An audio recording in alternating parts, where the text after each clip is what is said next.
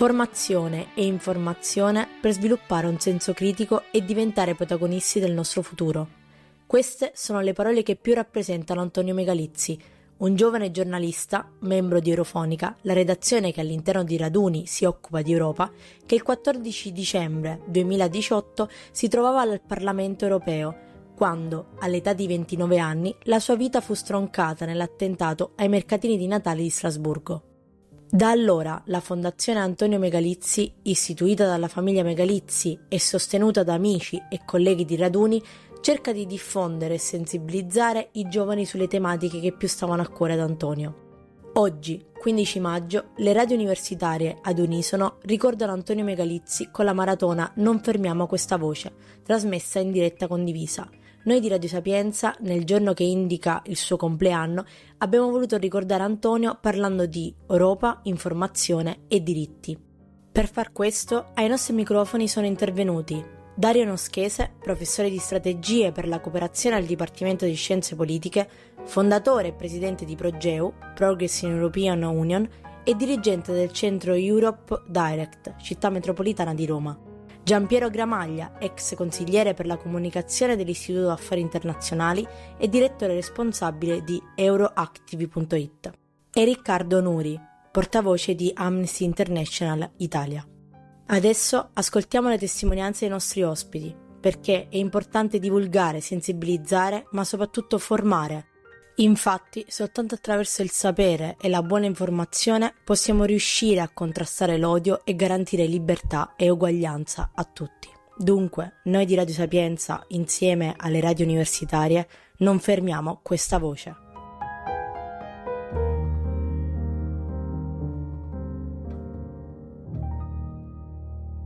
In memoria di Antonio Megalizzi, Eurofonica e eh, le radio universitarie Raduni organizzano la seconda maratona in memoria appunto di Antonio Megalizzi il 15 maggio, eh, poiché è il giorno della nascita di Antonio e, e, quindi noi vogliamo ricordarlo ovviamente parlando delle tematiche che più le stavano a cuore e eh, per cui lui ha lottato e eh, è stato più sensibile, quindi eh, principalmente Europa e anche informazione. C'è una frase molto bella eh, che ricorda la fondazione che Antonio ripeteva molto spesso che formazione e informazione per sviluppare un senso critico e diventare protagonisti del nostro futuro. Quindi questo era uno degli obiettivi di, di Antonio, essere appunto protagonisti del proprio futuro e eh, molti progetti, eh, tra cui anche l'associazione eh, Progeu, punta proprio su questo, su eh, attivare dei progetti e coinvolgendo anche i giovani eh, per essere protagonisti proprio del, del loro futuro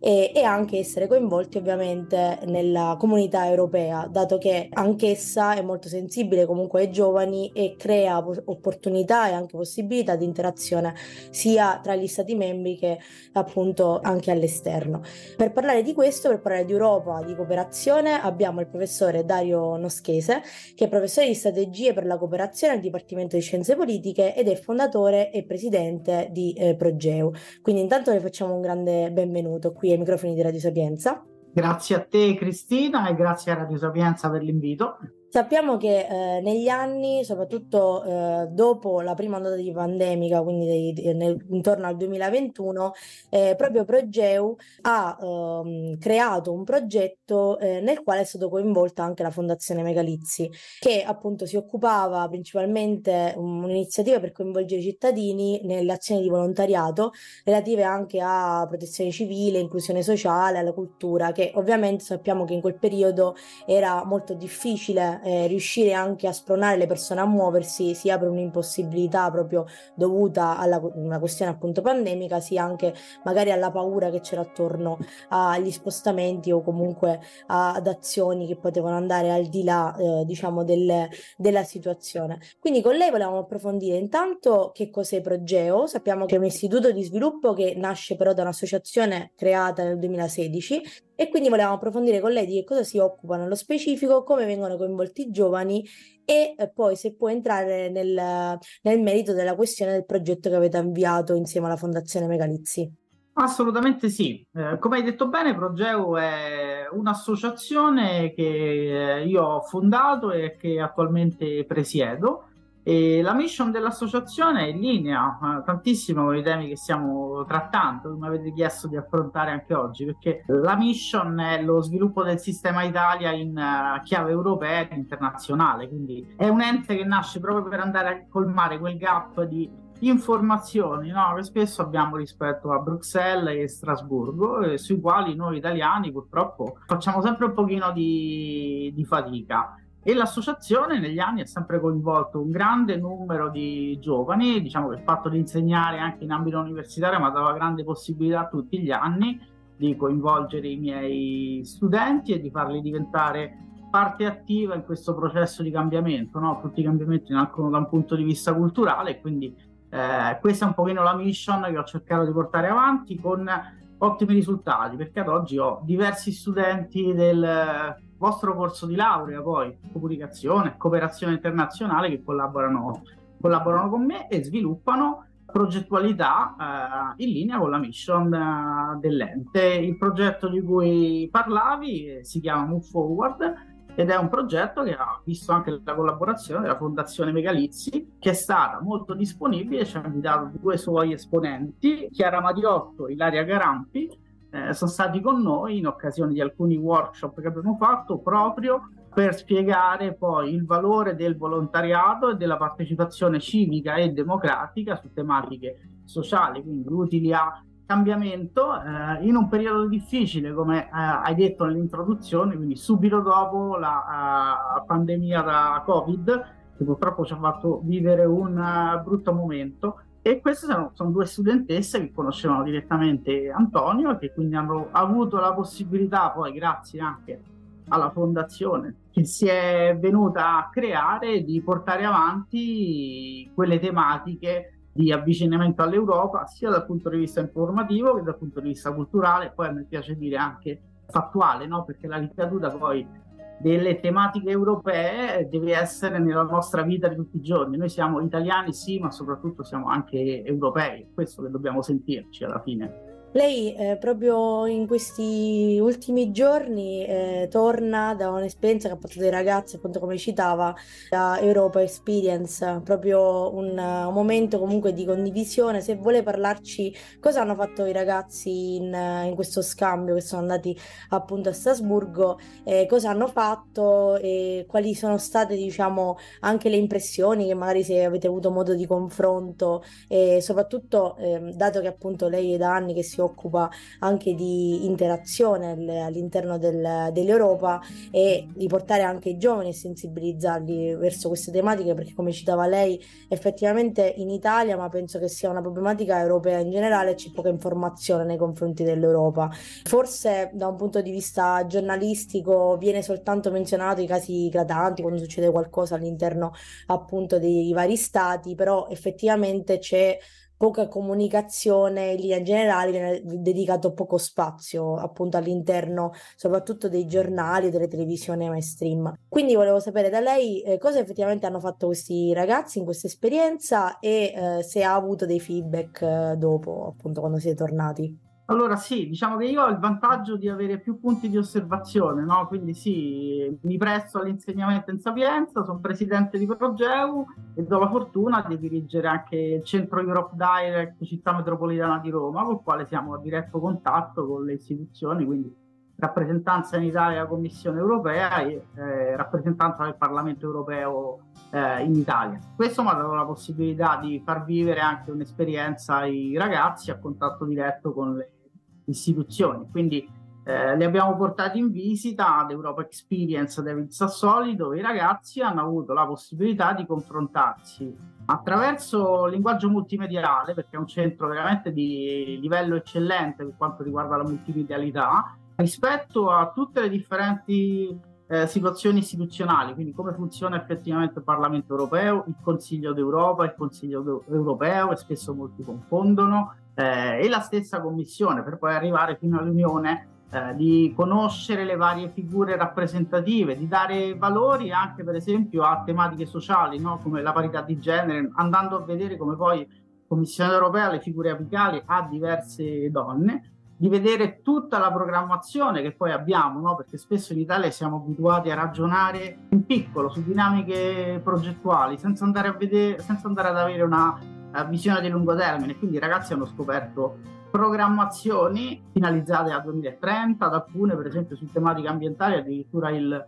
uh, 2050 e hanno scoperto soprattutto che eh, poi sono i nostri parlamentari, da noi stessi eletti, ad andare a decidere su queste tematiche ed è qui che troviamo un po' il contrasto mediaticamente, no? perché poi a livello di media nazionali eh, ci sentiamo sempre sconfessare decisioni che abbiamo preso. Quindi per i ragazzi c'è stata la possibilità di partecipare anche a una simulazione eh, del Parlamento europeo dove loro sono stati effettivamente per un giorno degli europarlamentari hanno rappresentato diversi gruppi del Parlamento, dai più liberali ai più tradizionali, e alla fine della giornata hanno dovuto esprimere un consenso uh, non così facilmente uh, su determinate tematiche anche sensibili. Sono usciti indubbiamente molto contenti e soddisfatti perché poi si trattava di un role play, no? Però è stata diciamo una tematica eh, una giornata molto interessante su tematiche sensibili che li ha, fatti, ha fatti riflettere molto anche sul loro livello di partecipazione no? perché poi venivano proposti anche dei casi concreti che potevano essere anche le classiche notizie di agenzia che uscivano all'ultimo momento che improvvisamente facevano rivedere la decisione presa no? in sede di Europarlamento e lì il confronto fra decisori e eh, mondo reale ed è stato veramente una bella esperienza dove anche il Parlamento europeo ci ha, eh, ci ha ripreso poi sui vari social e quindi ci sono le foto dei, degli studenti negli studi del, del centro Europe Experience. Al di là del, dell'informazione che abbiamo constatato che sia sicuramente un, uh, un, problema il fatto di non riuscire a ricoprire comunque l'informazione europea all'interno dei, dei media italiani, secondo lei qual è, mh, mm, questa diciamo è una domanda un po' più a personam, nel senso un suo parere personale, eh, secondo lei cosa potrebbero fare le istituzioni di uh, diverso oppure magari incrementare quello che già stanno facendo per favorire questo scambio anche anche una conoscenza nei confronti comunque della, della comunità europea, dell'Europa, anche delle istituzioni europee, perché effettivamente magari ci rendiamo conto che dalla stessa scuola, sia dell'infanzia che anche in università, effettivamente si parla poco di Europa. Quindi secondo lei cosa si potrebbe fare di più? Ah, per quanto mi riguarda il cambiamento è sempre culturale. Sicuramente diciamo, una diversa narrazione sarebbe utile, quindi ricollegandoci a quanto detto prima, il passaggio da una visione a breve termine a una visione programmatica ci imporrebbe già un modo di ragionare e di vivere l'Europa, che è la nostra casa, in modo differente. E poi a scendere, diciamo che dei punti di riferimento servono e sono importanti. Io ho visto già nel mio piccolo, eh, con passione, motivazione e determinazione, la possibilità di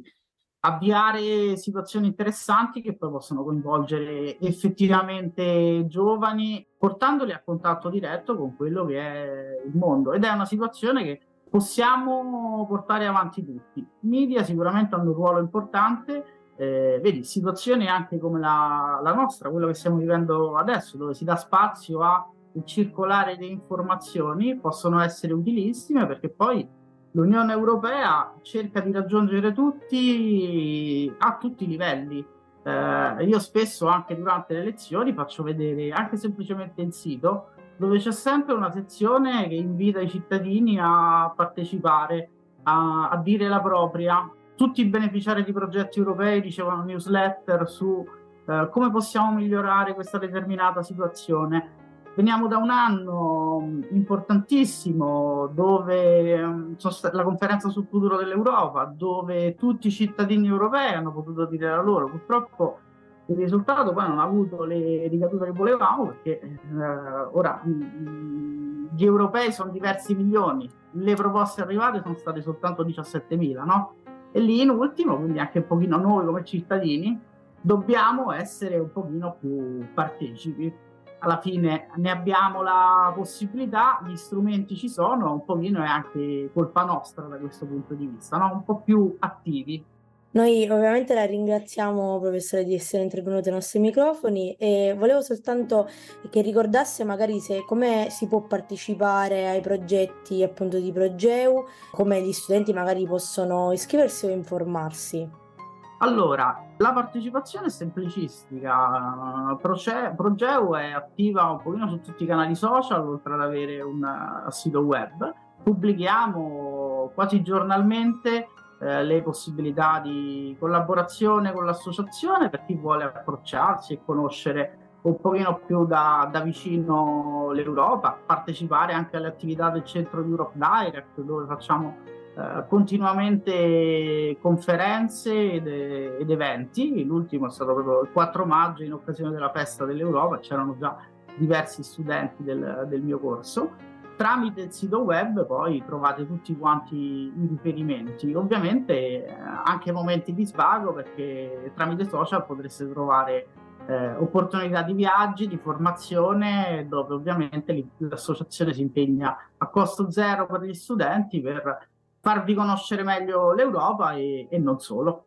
Quindi conoscere divertendosi, insomma. Anche... Assolutamente sì, è di fondamentale importanza questo. Assolutamente vero, quindi grazie professore di essere intervenuto qui ai nostri microfoni e ovviamente le auguriamo una buona giornata. Grazie a te Cristina e grazie a Radio Sapienza. buon proseguimento. Grazie.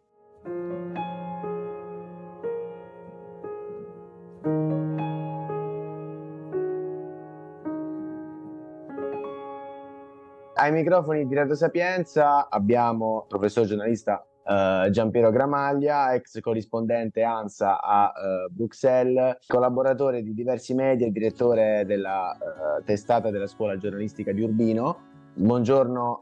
professore. Buongiorno Siamo... a lei e buongiorno agli ascoltatori.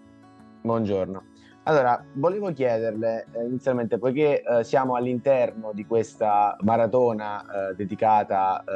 alle radio universitarie a, ad Antonio Megalizzi, che è uh, un giornalista morto nella strage di Strasburgo a uh, dicembre del 2018. Questo uh, ragazzo che aveva un sogno, ossia di riuscire un giorno a continuare a fare giornalismo a Strasburgo, ma in maniera continuativa perché ancora eh, all'epoca non esiste eh, un media service giovane che si occupi di Unione Europea. Diciamo che eh, la radio e l'Unione Europea eh, erano due sue eh, passioni, passioni, forti. Egli faceva parte proprio di un format chiamato eh, Eurofonica, cioè una radio giovanile che parlava appunto di Unione Europea e arrivava ai giovani. Quindi mh, la prima domanda che le faccio è perché è importante essere informati sull'Unione Europea e quanto i giovani effettivamente, soprattutto in questo periodo un po' di, di transizione, di incertezza, sono informati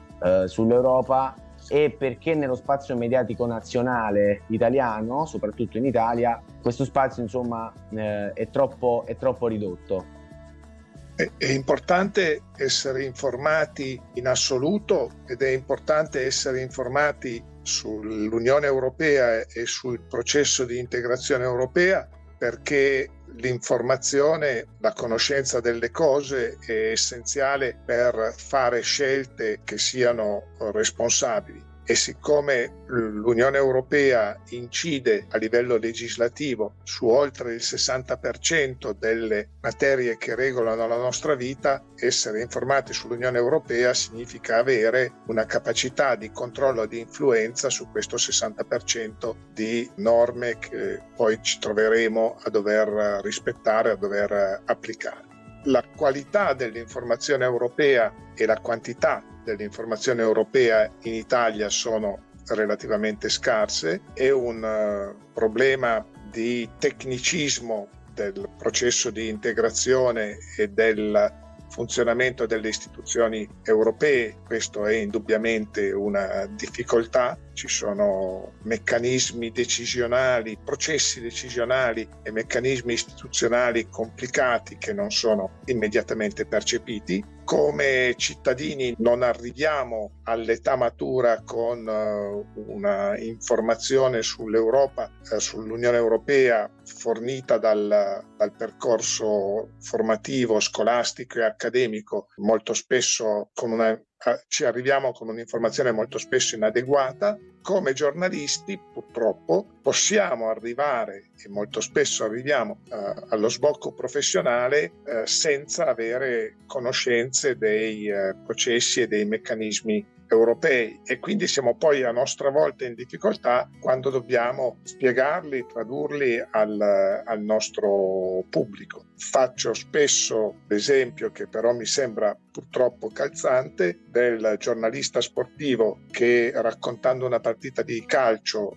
non sappia distinguere il calcio di punizione dal calcio di rigore, immediatamente ce ne accorgeremmo e lo metteremmo al bando delle nostre scelte informative. Con eh, le cose europee, qualche volta il giornalista non sa distinguere il calcio di punizione dal calcio di rigore, ma neppure noi lo sappiamo distinguere quindi non capiamo che la, il tramite dell'informazione che abbiamo non è, non è adeguato. Esatto, infatti la prossima domanda si sarebbe collegata proprio a questo tema, ossia all'importanza di essere indirizzati dai giornalisti sia in generale e soprattutto anche sull'informazione che riguarda l'Europa. E oltre a questo mi viene da chiederle anche eh, l'importanza della libertà di espressione e di informazione oggi, poiché appunto è un tema che lei anche uh, ha uh, trattato direttamente, quindi ci potrebbe dire qualcosa in merito a questo? Tendo a distinguere tra libertà di espressione e la libertà di informazione. La libertà di espressione, a mio avviso, è connaturata a qualsiasi esercizio di democrazia, ma l'espressione non è informazione. Eh, io ho il diritto di avere qualsiasi opinione, qualsiasi idea, qualsiasi sentimento e qualsiasi eh, interpretazione dei fatti e ho il diritto di esprimerle, ma le mie interpretazioni dei fatti, le mie opinioni, le mie sensazioni non sono informazioni. Non ho invece il diritto di spacciare come informazione vera un'informazione che è falsa. Il fatto deve essere documentato e quando è documentato poi io potrò esprimere un'opinione avversa a quel fatto, dire che quella, quella, quell'informazione scientifica, quell'informazione fattuale, quel fotogramma del VAR o quella lettura di un fatto politico non mi trova consenziente, che io penso che non sia vero, ma il dato di fatto che l'informazione deve, eh, quando è incontrovertibile, deve eh, poter essere affermato e non deve essere negato o manipolato per eh, provare qualcosa che non sia vero. Quindi eh, il, il cittadino, a mio avviso, ha diritto a un'informazione corretta e documentata e questa informazione gli deve essere fornita ai media e il tramite del giornalista nel verificare l'attendibilità e la fondatezza delle informazioni e nel gerarchizzare le informazioni perché nel mare manium delle informazioni disponibili ogni giorno ci perderemmo se non ci fosse una bussola di gerarchizzazione, questo deve essere garantito, nel contempo il cittadino deve essere garantito, il cittadino e anche il giornalista, chiunque deve essere garantito nel diritto di esprimere le proprie opinioni, ma le opinioni sono un conto e i fatti, cioè le informazioni, sono un altro. Quindi in tal senso anche il rapporto con i social molto importante in questo senso, appunto abbiamo parlato della fondatezza delle informazioni, delle, uh, delle news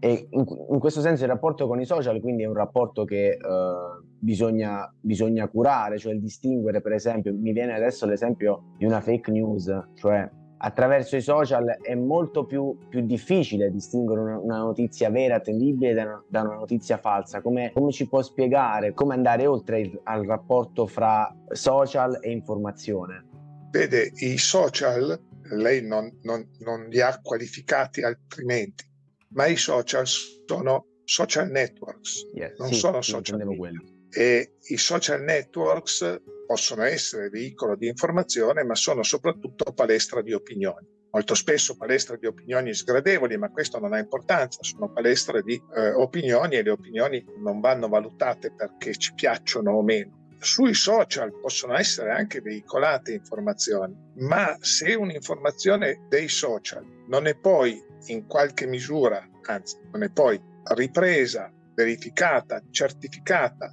dal lavoro di media che siano online o che siano tradizionali, che siano radio che siano televisione, non ha nessuna importanza, ma dalla verifica di organismi professionali dietro cui c'è una capacità di valutare e verificare un'informazione, allora possiamo avere un problema. Se un'informazione la troviamo solo sui social e non la vediamo su social network e non la vediamo ripresa in nessun modo dai, dai media o la vediamo affossata dai media in modo inequivocabile come una, una falsa informazione o un esercizio di disinformazione, quindi una falsa informazione magari involontaria o una misinformazione, cioè una falsa informazione pilotata volontaria, beh, allora dobbiamo dubitare, diffidare del, dell'informazione che troviamo su, sui social network. Un'informazione sui social network può essere la più valida di questa terra, ma se è la più valida di questa terra, viene poi ripresa, avallata, confermata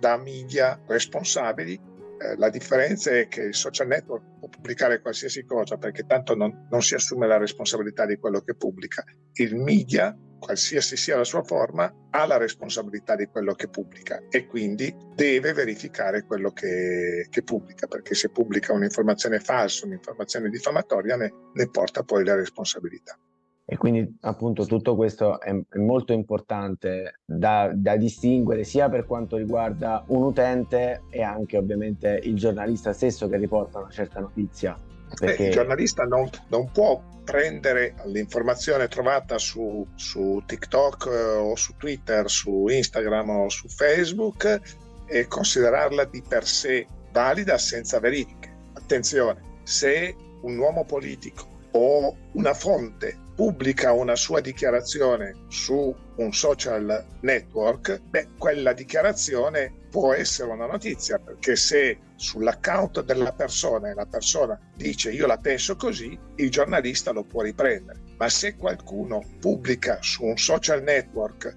che è avvenuto uno sbarco di alieni in Kamchatka, eh beh, prima di pubblicarlo magari devo verificare se c'è una qualsiasi conferma del fatto che è avvenuto uno sbarco di alieni in Kamchatka, se no al massimo posso dire che XY, eh, il signor IT, ha pubblicato la notizia su TikTok che c'è uno sbarco di alieni in Kamchatka, ma nessuno ha confermato questa informazione e nessuno sembra al corrente di, questa, di questo fatto.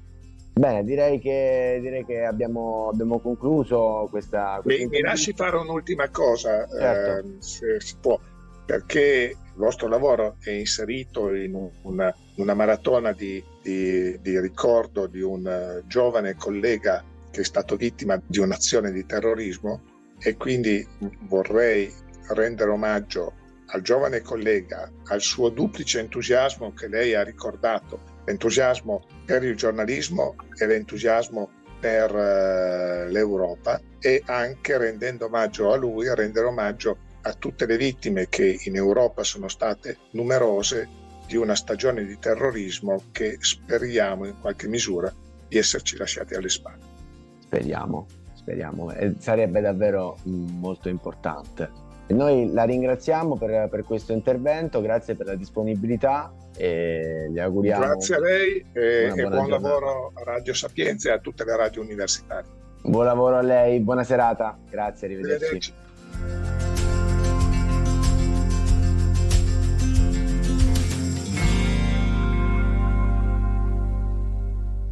In memoria di Antonio Megalizzi, eh, oggi parleremo non soltanto di Europa, ma parleremo anche di diritti, che era un tema molto caro a, ad Antonio, che affrontava durante le sue interviste e che approfondiva ogni giorno. Ovviamente per farlo non potevamo eh, non invitare ai nostri microfoni qui a Radio Sapienza Riccardo Nuri, portavoce di Amnesty International Italia, a cui facciamo il benvenuto. Grazie, grazie per avermi coinvolto in questa occasione in ricordo di Antonio. Innanzitutto eh, dobbiamo ricordare, eh, secondo me è fondamentale ricordare quanto eh, è importante eh, l'educazione eh, verso i diritti umani, magari partendo anche dalle scuole, a scuola dell'infanzia, ma anche eh, di primo grado e di secondo grado. Sappiamo che Amnesty International Italia proprio ha ehm, attivato una collaborazione con le scuole primarie e secondarie del, dell'infanzia, ma anche appunto scuole medie, ma anche licei, eh, proprio per educare i ragazzi a uh, approcciarsi in primis a uh, appunto i diritti eh, umani eh, e voi anche sul vostro sito avete anche messo a disposizione appunto la dichiarazione universale dei diritti umani semplificata per bambini e anche per ragazzi e eh, anche la convenzione internazionale sui diritti dell'infanzia e dell'adolescenza. Quindi volevamo chiederle quanto è importante effettivamente avere questa interazione e portare all'interno di un'istituzione come la scuola appunto il tema dei diritti. È fondamentale, il programma di educazione ai diritti umani è uno dei più importanti di Amnesty International. Ogni anno incontriamo migliaia di ragazze e ragazzi, abbiamo un progetto che si chiama Amnesty Kids per eh, i più piccoli e lavoriamo con le scuole all'interno di un, di un progetto chiamato Scuole Amiche dei Diritti Umani. E, e, il motivo per cui ci teniamo così tanto è che bisogna parlare di diritti, di cultura dei diritti eh, alle persone nel momento in cui apprendono. Farlo dopo, quando sono già adulte, eh, è tardi e rischiamo di non eh, ottenere alcun risultato. E quindi raccontiamo cosa sono i diritti a partire dalla Dichiarazione universale dei diritti umani spiegando che intanto il diritto all'istruzione è un diritto fondamentale, quindi chi ha accesso a quel diritto eh, è, è, avanti rispetto ad altri che non possono. Vedi il caso dell'Afghanistan, per esempio, per le, per le bambine e anche per eh, le studentesse eh, delle superiori e dell'università e, e, pensiamo che solo conoscendo quali sono i propri diritti creeremo dei cittadini e delle cittadine consapevoli in grado poi di difendere i diritti di se stessi, delle persone che hanno intorno e anche di persone più lontano. Lei ha citato poi anche delle campagne che eh, voi state muovendo, eh, soprattutto per quanto riguarda i diritti anche delle donne, effettivamente, sia in Afghanistan che anche in Iran, perché come sappiamo diciamo, che sono territori comunque diciamo, critici, se possiamo definirli così, dove c'è conflittualità e dove effettivamente i diritti, soprattutto delle donne, magari vengono eh, in se- messi in secondo piano. In questo caso Amnesty ovviamente si è attivato con delle campagne di azione e eh, soprattutto anche di raccolta firme per sostenere appunto anche in loco le persone che stanno aiutando. Però sappiamo anche che eh, effettivamente ci sono delle difficoltà perché eh, volevamo chiedere se effettivamente da parte del, del governo o comunque delle, delle, forze politiche se avete una, una collaborazione, una eh, diciamo, interazione costante e se questo avviene anche negli altri paesi.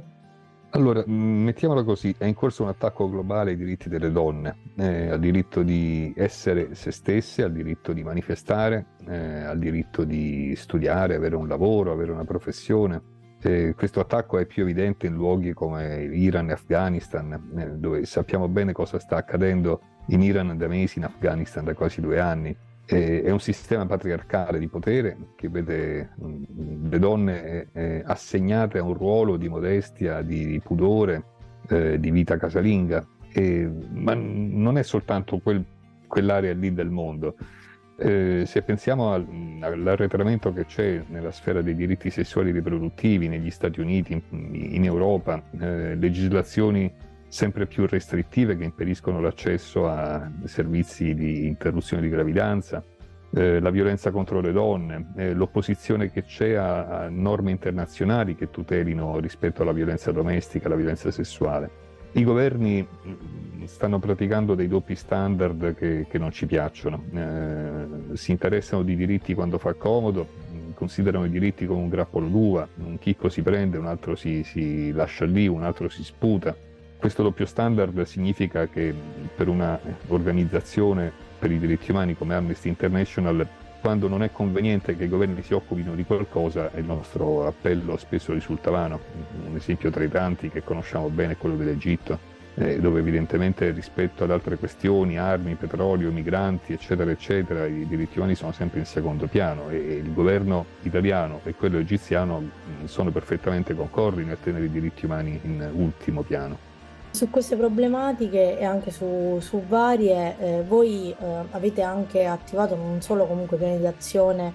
appunto con interazione del governo, ma anche appunto come dicevamo raccolta firme. Dal 2017 circa avete attivato anche dei gruppi di azione per monitorare e contrastare l'odio online, perché sappiamo che ovviamente con il, il mondo digitale, ovviamente la libertà di espressione e eh, la disinformazione poi su alcuni temi e come accennava lei anche magari sistemi sociali che possono essere patriarcali, che quindi eh, sono anche portano, sono portatori comunque di pregiudizi, di stereotipi e anche comunque di pensieri molto estremi, eh, ha poi eh, stato diciamo un bacino di, per la proliferazione di anche odio online, che ovviamente sappiamo bene che non è molto regolamentato né dall'Unione Europea e che sta facendo ovviamente difficoltà a sancire magari ehm, una regolamentazione delle piattaforme, ma anche in, eh, in generale e in tutto il mondo. Quindi Amnesty dal 2017 appunto ha attivato questa tax force hate speech proprio per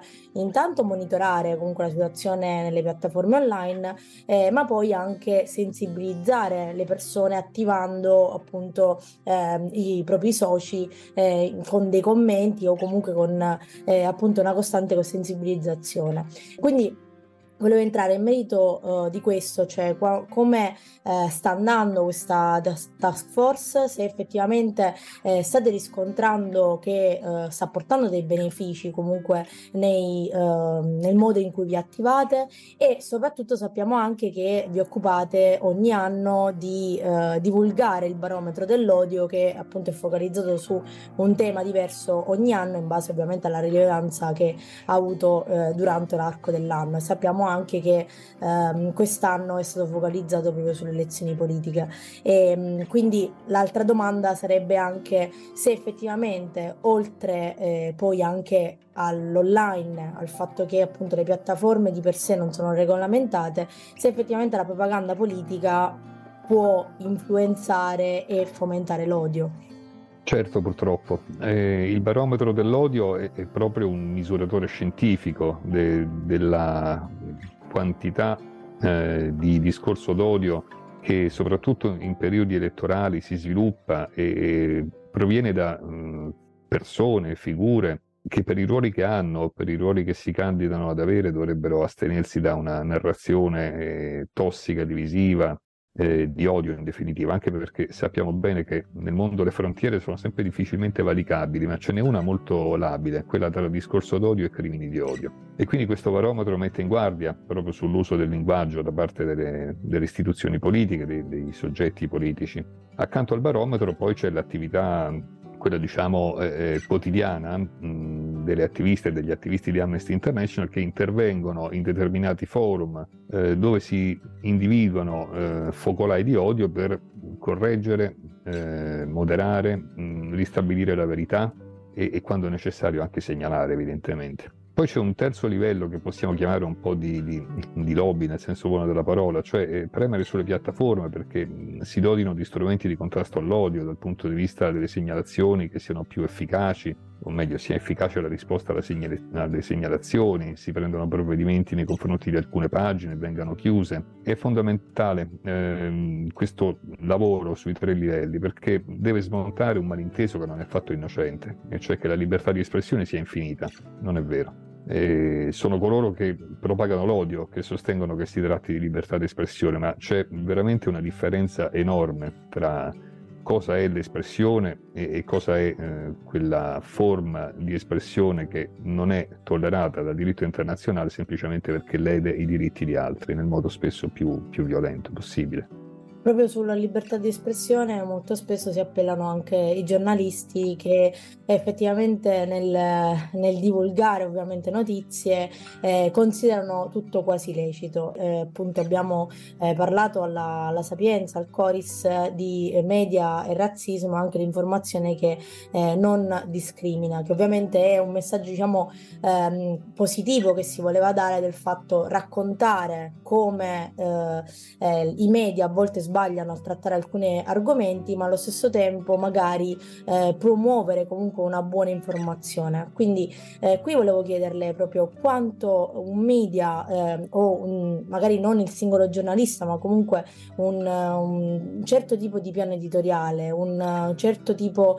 uh, di intenti che possono essere leciti o illeciti ehm, da parte dei giornalisti e quindi assolut- cioè in teoria hanno anche una responsabilità appunto nei confronti eh, comunque sia di chi informano e anche di, di chi stanno, di cui stanno parlando. E, volevo chiederle se uh, secondo lei appunto effettivamente c'è questa responsabilità e uh, soprattutto se magari Amnesty ha deciso anche di attivarsi su questi determinati fatti divulgati dai giornalisti e eh, secondo lei quali potrebbero essere i piani di azione che potrebbero aiutare a contrastare l'odio online anche da parte dei giornalisti che fomentano l'odio online. Amnesty International insieme ad altre organizzazioni eh, è impegnata da anni nel formare eh, un, allo scopo di una buona informazione e anche questo incontro alla Sapienza aveva questo obiettivo. Per quanto riguarda i media mainstreaming le cose devo dire rispetto a una decina di anni fa vanno un po' meglio, c'è una maggiore attenzione anche all'uso del linguaggio che sia un linguaggio non discriminatorio, non criminalizzante, eh, che non si nutre di stereotipi, però siamo molto lontani dalla perfezione. Noi in Italia abbiamo mezzi di informazione tipicamente filogovernativi a prescindere dal governo che è in carica. Però quando ci sono dei governi che utilizzano, ricorrono all'emergenza e, e, i giornali vanno appresso a quel linguaggio che è militaresco, ansiogeno, eh, destinato a provocare paura, ecco, forse non si rendono ancora conto dell'impatto che ha la titolazione e, e altri elementi eh, che compongono un, un, programma televisivo, che compongono le pagine di un giornale, quanto danno possono fare ai diritti. Noi lo vediamo soprattutto per quanto riguarda eh, le migrazioni, l'uso di questa terminologia appunto emergenziale no? che, che punta a negare diritti per avere maggiore sicurezza. E questa è una narrazione non solo falsa, cioè che per avere più sicurezza occor- occorra togliere i diritti, è molto pericolosa perché crea una divisione nella società, crea il nemico, crea la minaccia e questo chiama in causa la responsabilità dei, dei giornalisti. In un paese nel quale poi l'opinione per circa l'80% viene formata soprattutto dal mezzo televisivo e lì bisogna avere una doppia attenzione. Noi ovviamente la ringraziamo, sì, signor Nuri, eh, di essere intervenuto qui ai microfoni di Radio Sapienza e eh, ovviamente ringraziamo anche in generale per il lavoro che fa Amnesty International Italia e anche Amnesty International in generale eh, proprio teri- sui territori e su eh, diciamo, la, la tutela dei diritti di tutti e tutte. Grazie mille.